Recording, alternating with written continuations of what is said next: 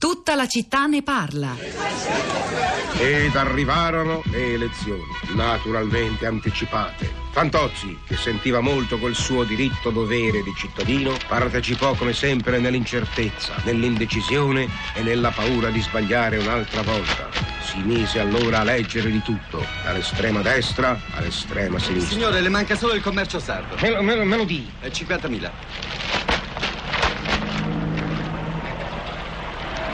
Poi si dette malato e si chiuse in casa nella stanza della televisione.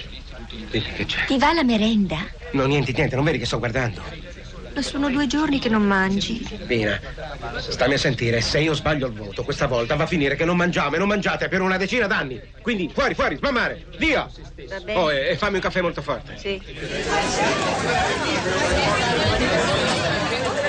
Fantozzi subisce ancora il quarto capitolo della saga fantoziana. Eh, per la prima volta eh, Paolo Villaggio qui non partecipa alla regia firmata dal solo Neri Parenti nel 1983. Se non ricordo male, poi a questa sequenza segue un quasi delirio psicotico del Fantozzi elettore che mh, convinto eh, si ascolta i vari leader che si succedono. Ricordo un Mario Capanna e altri, o Pannella, che si rivolgono direttamente a lui, quasi un preannuncio di quella personalizzazione della politica che verrà molti anni dopo, chi lo sa, chi lo sa, le grandi intuizioni di Paolo Villaggio.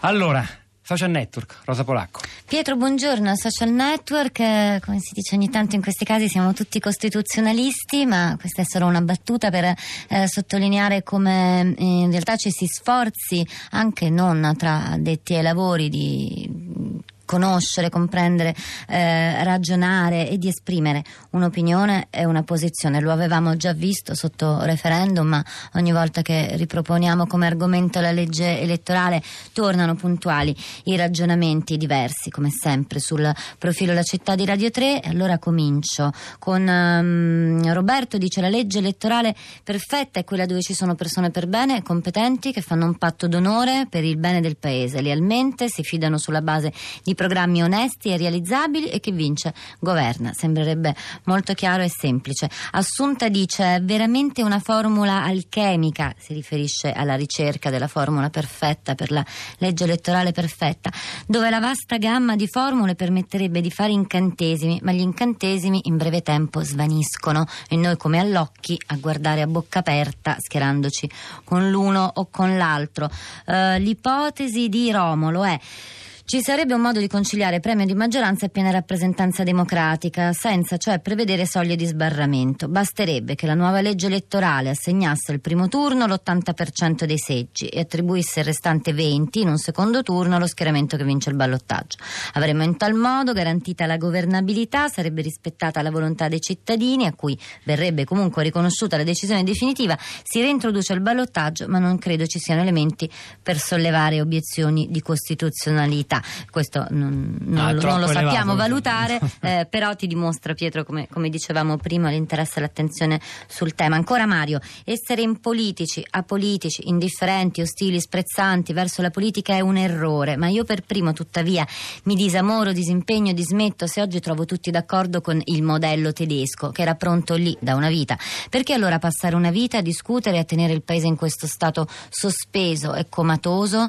Perché il vero problema, devo dedurre, deluso e sconfortato del mio stesso dire che si fa sprezzante e ostile, non è trovare il sistema elettorale che porti al governo stabile del nostro bellissimo paese, ma trovare il sistema elettorale che faccia vincere tutti, soprattutto quelli che di solito perdono.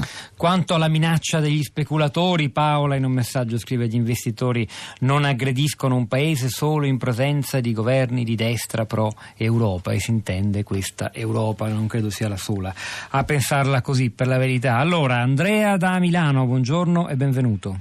Buongiorno a tutti, grazie. A. Allora, il primo articolo della Costituzione dice l'Italia è una repubblica democratica fondata sul lavoro, va bene, la sovranità appartiene al popolo che appunto, ergo, sceglie i propri rappresentanti a quali affida la sovranità, la sovranità che non può essere menomata tramite soglie di sbarramento o premi di maggioranza.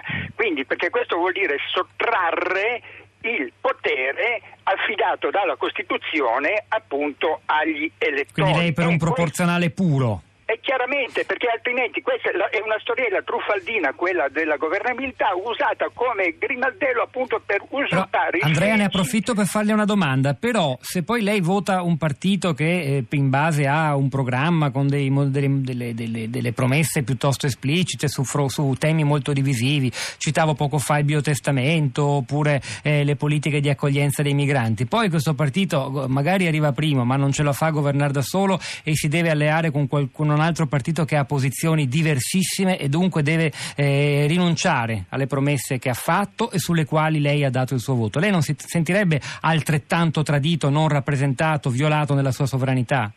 Assolutamente no, anzi perché? plaudo perché sta bene il non vincolo di mandato, quindi siamo in una repubblica parlamentare non presidenziale, quindi il Parlamento, in rappresentanza del popolo, si assume la responsabilità di nominare il Presidente del Consiglio che sottostà al Parlamento a maggioranza semplice con la possibilità di destituirlo solo a maggioranza qualificata dei due terzi o dei tre quinti, ecco la governabilità. Eh, non mi ha risposto Andrea, vabbè la prossima volta come, Roberto. Come no, no, la soluzione soluzione è eh. Ma se lei vuole che, questo, che, che, il suo partito, arrivando primo, approvi finalmente la legge sul biotestamento perché ci tiene tantissimo, fa parte, spero di no, insomma, della sua esperienza, eccetera, eccetera, ci tiene tanto. Poi il suo partito eh, deve allearsi con un altro partito che quella cosa non la vuole affatto e quindi ci rinuncia. Lei non si sente tradito? Parliamo di temi concreti. Esatto, no, no, le dico che ogni componente del, del, partito sempre deve votare secondo coscienza sul merito di ogni singola questione, quindi se io sono giallo voto contro le proposte dei gialli se sono eh,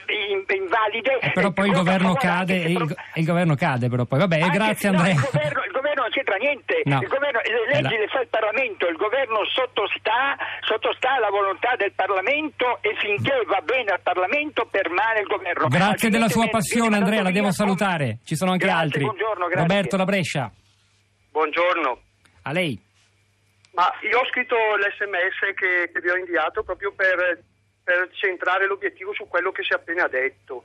Allora, secondo me, se si dovesse alzare troppo la soglia del, di sbarramento in un paese eh, tripo, tripolare come il nostro, si correrebbe il rischio che eh, si è costretti all'inciucio.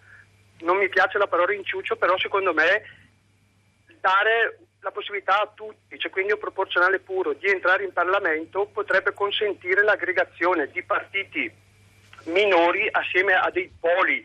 Diciamo, eh... E questo è uno scenario molto, molto possibile in effetti. Roberto, grazie. Cristina da Udine, veloce, buongiorno. Eh, buongiorno, io ho mandato al volo. WhatsApp eh, prendendo appunto al volo la citazione di Machiavelli.